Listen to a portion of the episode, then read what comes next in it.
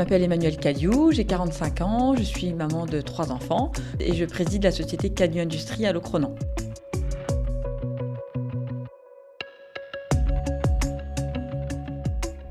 On ne peut pas faire le bonheur des gens en tant que chef d'entreprise, mais on peut y contribuer.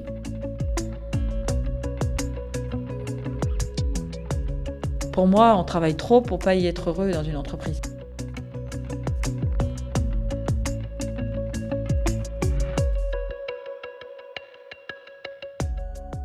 Imaginez un joli village avec ses rues pavées et ses bâtiments classés à 5 km des plages de la baie de Douarnenez dans le Finistère. C'est là, à Locronan, que l'histoire de l'entreprise familiale Cadieu a démarré. Nous sommes en 1973 et Ronan Cadieu reprend la menuiserie bois de son père Guillaume. Il décide de fabriquer les premiers portails de jardin en PVC. Paris gagné, la société se développe. En 2007, il passe le flambeau à sa fille Emmanuelle qui réoriente progressivement la production vers l'aluminium. Comment donner du sens au travail et motiver ses équipes? Une entreprise de 700 personnes peut-elle prendre le virage des transitions? Comment transformer les crises en opportunités? Aujourd'hui, Emmanuel Cadieu nous livre ses secrets avec pragmatisme et sans filtre. Je suis Marion et c'est parti pour le deuxième épisode de Synapse, le podcast sur les transitions en Bretagne. En fait, euh, la société Cadieu, on écoute beaucoup nos clients et les clients de nos clients. Et je pense que ça, ça nous a fait vraiment progresser. On s'intéresse aux problèmes euh, de nos clients, de pause, de vente, de showroom, mais également euh, comment vivent euh, les nouvelles familles, le côté ben, connecté, boîte à lettres connectée, moteur intelligent, smartphone. On a 25 commerciaux sur toute la France qui sont plutôt nos ambassadeurs. Et toutes ces remontées-là, tous les jours reviennent à nos oreilles et on améliore notre, offre de services et de produits. C'est ça notre secret, je pense. C'est vraiment s'intéresser euh, au terrain et aussi au terrain de ce que nos salariés vivent, euh, les ouvriers.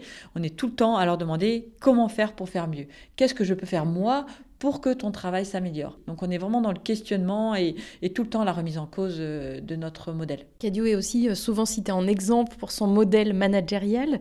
Comment est-ce qu'on fait justement pour toujours soigner ce côté humain euh, quand on veut se développer, quand il y a des notions de rentabilité, de productivité? Alors moi déjà, je pense toujours à la valeur que je crée. Euh, c'est pas la rentabilité. On, est là pour créer des produits qui rencontrent un marché et, ou répondent à des, euh, des, souffrances ou des douleurs du marché. C'est-à-dire, euh, les artisans n'ont pas les bons produits parce qu'ils sont trop compliqués à poser. Ça, c'est une souffrance. Je m'intéresse à cette souffrance et je crée des produits. Je ne m'intéresse pas à la rentabilité. D'abord, je crée de la valeur et la rentabilité, elle se fait naturellement. En fait, il faut pas trop se... Si vous regardez la dernière ligne en bas, euh, vous ferez pas grand-chose parce que vous n'investirez pas. Donc il faut investir dans de la valeur. Il n'y a pas de cadence chez nous. Les menuisiers sont à leur euh, rythme, en fonction de leur expérience, de leurs compétences, du nombre de mois ou d'années où ils sont rentrés chez Cadieu. On n'est pas là à demander, toi, tu as 4h12 pour faire ce portail et l'autre à 5h22. Il n'y a pas de stress. On leur donne les meilleurs outils pour qu'ils progressent. On passe des, des caps de charge fixe, certes, mais les charges fixes sont là pour améliorer euh, le système. Donc des chefs de projet, des, des, organisations marketing, communication, euh, des services RH très importants, ils sont là pour que l'intérieur de la société s'améliore. Et c'est là où on gagne de la productivité. Et on fait beaucoup confiance chez nous. En fait, on demande plutôt euh, bah, pourquoi ça s'est mal passé et le droit à l'erreur est très important. Alors il me semble que c'est votre père qui disait quand on travaille dans une entreprise, il faut y être heureux. C'est aussi une devise que vous avez prise à votre compte? Ah bah clairement. Moi je regarde beaucoup les sourires sur les visages. S'ils osent dire quand ils vont pas bien, ils osent dire qu'ils ont un problème perso à leur euh, manager ou à leur euh, service RH. Et si on arrive à leur enlever cette charge mentale du boulot, mais aussi de ce qui se passe à la maison, eh ben, euh, je pense qu'ils travailleront mieux. Alors chez Cadieu, vous avez une assistante sociale qui est embauchée par un gros d'employeurs qui s'appelle Cornoya. Euh, avec qui euh, bah, le bureau est ouvert, elle peut prendre rendez-vous, c'est payé par Cadieu. Sur le temps de travail, ils peuvent régler leurs problèmes. Ils peuvent avoir un surendettement, une addiction dans la famille, euh, quelque chose qui ne va pas et qui les perturbe. Donc ils savent que chez Cadieu, ils trouveront ce relais. on a un service qualité de vie au travail très important. Enfin, on fait tout ce qu'on peut pour que leur vie soit plus agréable. Donc naturellement, ils en parlent chez eux, ils vont à l'apéro le vendredi soir et ils vont dire bah, bien chez Cadieu, ça embauche, on s'occupe bien de nous, les, les, managers sont sympas, et hop, on récupère du personnel pour le prochain atelier école. Voilà, justement, parce qu'on parle beaucoup de la pénurie de main-d'œuvre en ce moment dans l'industrie, ça ne semble pas vous toucher non, non, non. Nous, on a vraiment quelque chose de très ritualisé. En fait, chez Cadieu, on fait du lean management euh, manufacturing depuis 2012. Et en fait, comme on connaît notre prévision de, vente, on, connaît notre, euh, notre chiffre d'affaires, c'est très lissé chez Cadieu, avec euh, une analyse vraiment depuis 50 ans qu'on existe de chaque année et chaque marche à passer. Et là-dessus, on arrive à anticiper nos, nos, intégrations avec un atelier école ou plusieurs ateliers écoles. Donc dès le mois d'octobre, on ouvre les ateliers écoles de 8 euh, stagiaires qui viennent de Pôle emploi, des boîtes d'intérim, qui connaissent très bien Cadieu et qui nous proposent une vingtaine de candidats euh, qui vont passer des tests euh, psychomoteurs pour euh, apprendre à, vérifier s'il n'y a pas de défaut dans la matière première, euh, lire un plan 2D qui vont faire un portail en 3D, euh, voir si cette pièce elle est au rebut ou si elle est récupérable. On demande la savoir-être et le savoir-vivre aussi en équipe Est-ce que tu es capable de poser des questions pour t'améliorer? Est-ce que tu acceptes les, les, conseils des autres? Tout ça, c'est des tests qu'on peut passer. Et ensuite, ils rentrent par euh, promotion de 8 personnes et ils sont euh, euh, aidés par deux menuisiers qui ont fait une formation sur la pédagogie, en fait, et l'accompagnement. Et ensuite, une fois que ces 8 sont rentrés, on refait un autre atelier d'école de 8. Et ça, ils sont encore en stage pour l'emploi, donc ils gardent leurs droits au chômage, ils n'ont pas peur de perdre euh, bah, leurs droits, c'est important pour eux. Et ces trois semaines bah, d'intégration, de, de transition, leur permet d'avoir un CDD de six mois. Et après ces CDD, ils peuvent avoir leur CDI. Donc c'est en douceur en fait. On passe des étapes en douceur. Et c'est ça qui fait que c'est pas euh, dix intérimaires qui arrivent euh, et qui on leur dit bah vas-y fais ça, débrouille-toi. Euh, bah oui mais je sais pas faire. Et tu tu peux pas poser trois fois la question parce que sinon on t'envoie dans tes retranchements en fait. Et là tu te tu te fermes et t'as plus envie de poser de questions. Chez nous c'est pas du tout comme ça. on est dans une, une entreprise apprenante. Voilà. Et tout le monde a des t-shirts avec leur prénom.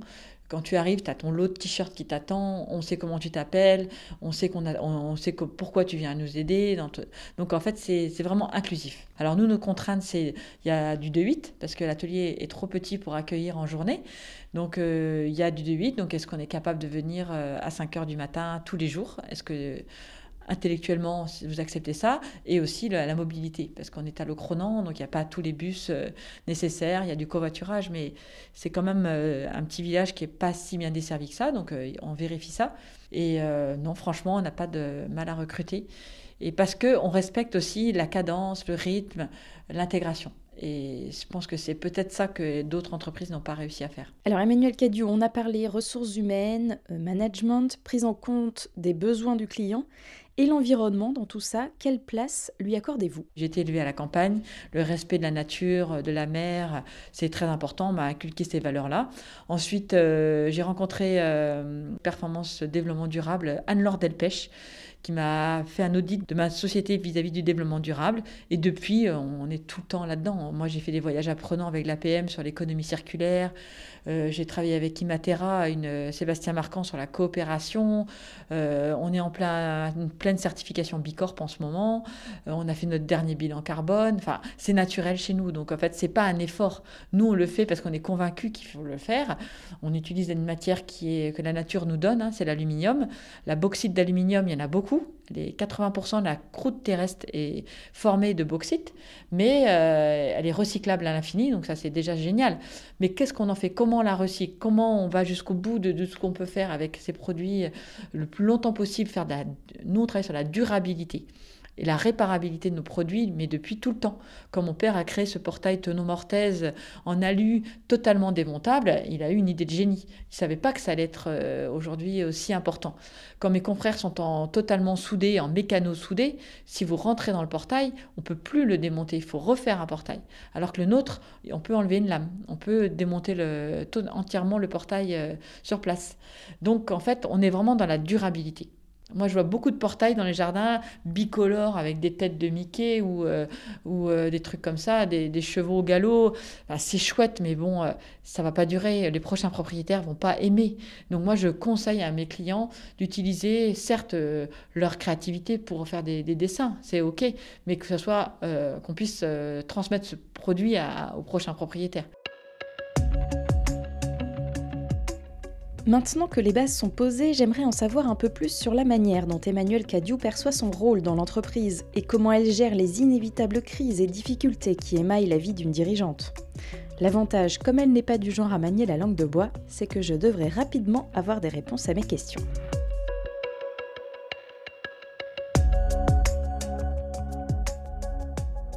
Plutôt l'influenceur. Moi, je, transmets une énergie, en fait. Euh, je vais beaucoup à l'extérieur. Je, je, me nourris de ce que je fais ce matin. Je suis dans une très belle salle, de, dans un espace de coworking chez Hippocampe euh, à Brest. Euh, cette, ce rendez-vous qu'on a ensemble me nourrit.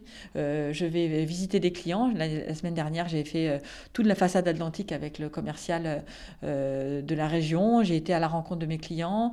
Demain, je pars à la foire de Paris avec la directrice marketing. Je me nourris énormément de, ce qui se passe dans les autres pays, de ce qui se passe dans les autres entreprises, et je renvoie après le meilleur de ce que j'ai vu. J'ai un esprit de synthèse euh, plutôt développé, et euh, je capte les signaux faibles. Donc les signaux du marché, les signaux du changement de, de vie de, des habitants, de comment vont vivre les gens demain en France et après-demain. Je capte tout ça et j'amène cette énergie à mon COMEX, donc comité l'exécutif. Ce sont dix, cadres dirigeants qui sont avec moi, euh, comme une table ronde un peu à, Arthur. Et euh, on discute beaucoup, on débat sur les transitions, la stratégie à mettre en œuvre dans les cinq ans à venir. Et après, j'ai beaucoup de rituels euh, chez Cadieu. Tous les mardis, on se retrouve en comité de pilotage où là, on voit tout ce qui se passe euh, dans la semaine dernière, la semaine actuelle et la semaine prochaine. Là, c'est vraiment très ancré terrain. À vous écouter, on a l'impression que cette énergie qui euh, vous anime, elle est intarissable. Pourtant, la vie d'une chef d'entreprise est sans doute semée de nombreux obstacles. Il faut les intégrer, il faut les accepter. Ça fait partie de la vie d'une entreprise? Oui, mon rôle à moi, c'est de travailler sur la matrice des risques. Hein. Donc, on a un audit des risques tout le temps, en fait, qui est tout le temps en remise en cause. On a été cyberattaqué en juin dernier. Hein. Mon rôle à moi, là, c'était vraiment de reprendre la, roue du navire et de, me défendre euh, pendant cette cyberattaque. Et j'ai euh, investi dans des serveurs, dans des firewalls. Euh, j'ai vraiment su remettre mes troupes en garde rapprochée pour défendre la société quand on est attaqué. Donc je suis totalement capable de revenir et de redonner des ordres, de redonner du cadre dans des moments très difficiles. Mais, euh, mais je suis euh, normalement, j'ai aussi une équipe qui m'aide dans ces cas-là. Alors vous êtes aussi très engagé à l'extérieur dans des réseaux euh, de chefs d'entreprise. c'est important aussi pour vous. Vous parliez vous nourrir des autres. Ça fait partie, cette ouverture, ça fait partie de, de votre travail, de votre mission? Complètement. Moi, je suis j'ai toujours été euh, formée. Déjà, j'adore aller à l'école. Hein, euh, euh, mes enfants me disent Maman, tu commences à nous casser les pieds. J'aimerais bien retourner à l'école à leur place. voilà, moi, je me nourris énormément. J'aime ça. Donc, c'est pas du tout une souffrance pour moi. Je suis quelqu'un de très concrète. C'est-à-dire que je, je, ne suis pas, j'ai vu ça, c'était sympa, et après, quoi. Non, dès que je vois quelque chose qui m'intéresse, je veux tout de suite le mettre en œuvre. Donc je fais des, des, des, essais, je, fais, je coupe des morceaux de bois, de papier, je colle, enfin, j'explique, euh, on fait des choses qui sont pas, pas, pas, top, mais je rends concret toutes les idées que j'ai récupérées ailleurs. Donc je suis pas dans le, je reste pas dans le concept. Mmh. Je suis quelqu'un de très pragmatique. Donc oui, je suis très très engagée. Euh. Après, je choisis mon engagement. C'est soit dans la transition écologique, transition sociétale, environnementale, certes, euh, et l'insertion. J'ai toujours su que dans les crises, il y a une opportunité. Quand je suis dans une souffrance ou dans une difficulté, je suis presque à me dire, je sais qu'il faut que je, vive ce moment-là pour rebondir. J'aime assez les crises en fait. J'aime ça parce que je sais que derrière, ça va se renouveler. C'est déjà la fin de cet épisode de Synapse, le podcast de l'agence conseil en transition Hippocampe. Merci à Emmanuel Cadieu pour cet échange. Moi, je vous donne rendez-vous dans 15 jours pour un nouveau parcours inspirant.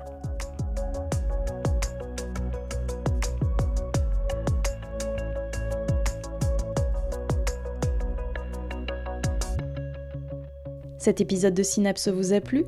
N'oubliez pas de nous laisser un commentaire sur votre plateforme d'écoute favorite et d'en parler à vos amis.